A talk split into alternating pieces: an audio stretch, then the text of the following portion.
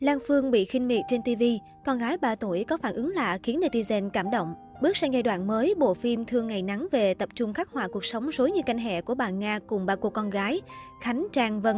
Nếu cô con gái nuôi tên Trang giỏi giang giàu có nhưng mãi không chịu lấy chồng, thì cô con gái Úc Vân lại là người trên mây, khiến bà Nga lo lắng. Đáng nói nhất là cô con gái đầu lòng Khánh, dù đã hơn 30 tuổi, có hai con, nhưng cuộc sống vẫn rất ngổn ngang, khiến bà Nga vừa vất vả vừa lo nghĩ.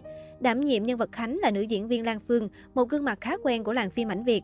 Lan Phương phải nhập vai người phụ nữ chịu nhiều áp lực, bị mẹ chồng khinh miệt vì có bầu trước khi cưới, liên tục bị mẹ chồng bằng súc lợi dụng, chì chiết, chồng lại trẻ con không biết suy nghĩ, mọi áp lực đổ dồn lên vai Khánh khiến Khánh trút lên đầu mẹ ruột bà Nga.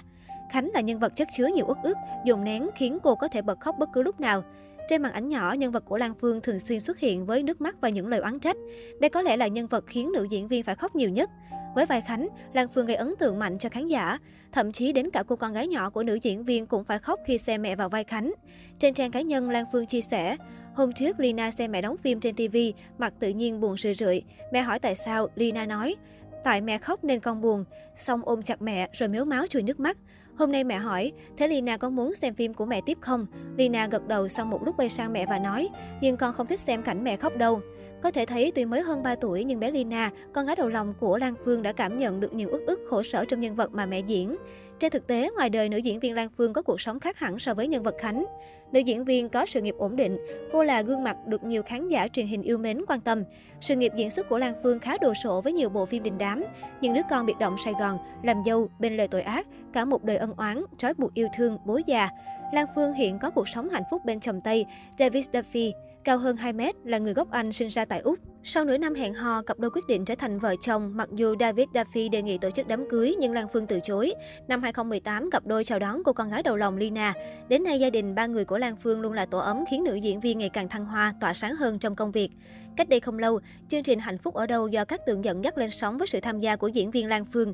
Tại đây, nữ diễn viên đã có những chia sẻ về cuộc sống hôn nhân hạnh phúc bên ông xã ngoại quốc. Theo chia sẻ, cả hai có một mối tình thần tốc khi yêu nhau sau 3 ngày hẹn hò. Lan Phương kể về việc gặp gỡ và kết hôn với ông xã cao 2 mét là một cơ duyên.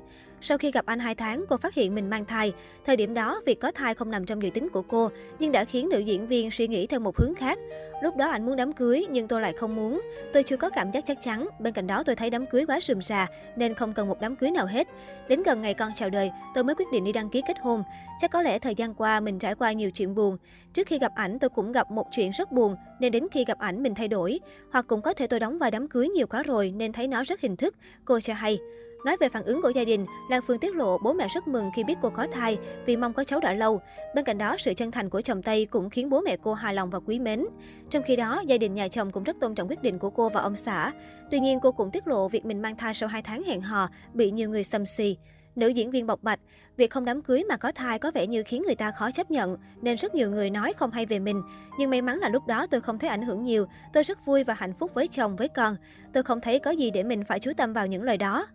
Nói về cuộc sống hôn nhân với người bạn đời, nữ diễn viên sinh năm 1983 tiết lộ, cuộc sống của chúng tôi cũng có những lúc mâu thuẫn nhưng không nhiều, mỗi lần có xung đột kéo dài cũng không quá lâu, thường thì do tôi, đôi khi mình có hơi một chút kiểm soát.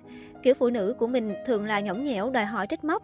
Khi yêu những người phương Tây, những đặc tính đó không có phù hợp với họ. Đôi khi những trách móc đòi hỏi của mình sẽ khiến người ta mệt mỏi, mà ngay cả mình cũng mệt mỏi. Sau rất nhiều chuyện tôi cũng đã thay đổi rất nhiều. Với ảnh thì mọi thứ khá chừng mực, có lẽ vì chúng tôi đã trưởng thành khi gặp nhau. Mỗi khi tôi có điều gì không ổn sẽ nói ngay, không giữ ở trong lòng. Tôi nghĩ điều đó là tốt. Anh ấy không có cái tôi lớn và tôi cũng thế. Ai sai thì người đó xin lỗi và biết đặt mình vào hoàn cảnh của họ để suy nghĩ cho nhau.